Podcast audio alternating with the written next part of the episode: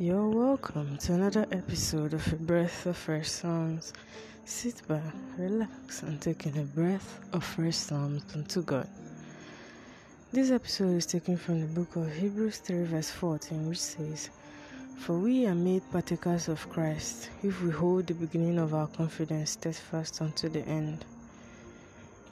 At the beginning of any new season or venture, confidence is needed. As partakers of Christ, we are to hold on to the end the way our confidence was in the beginning. The confidence we have that the Lord will keep His promise at the beginning is the same confidence we should have that He will keep the promise till the end. In this new beginning that we are in now, let us remain steadfast unto the end, holding on to that confidence.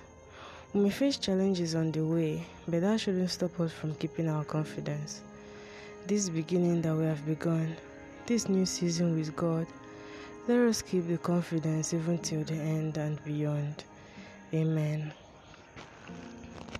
To my new and returning listeners, thank you for listening. If you are touched and refreshed, consider sharing. Make sure people around you are so refreshed. I'm still your host, is Grace James.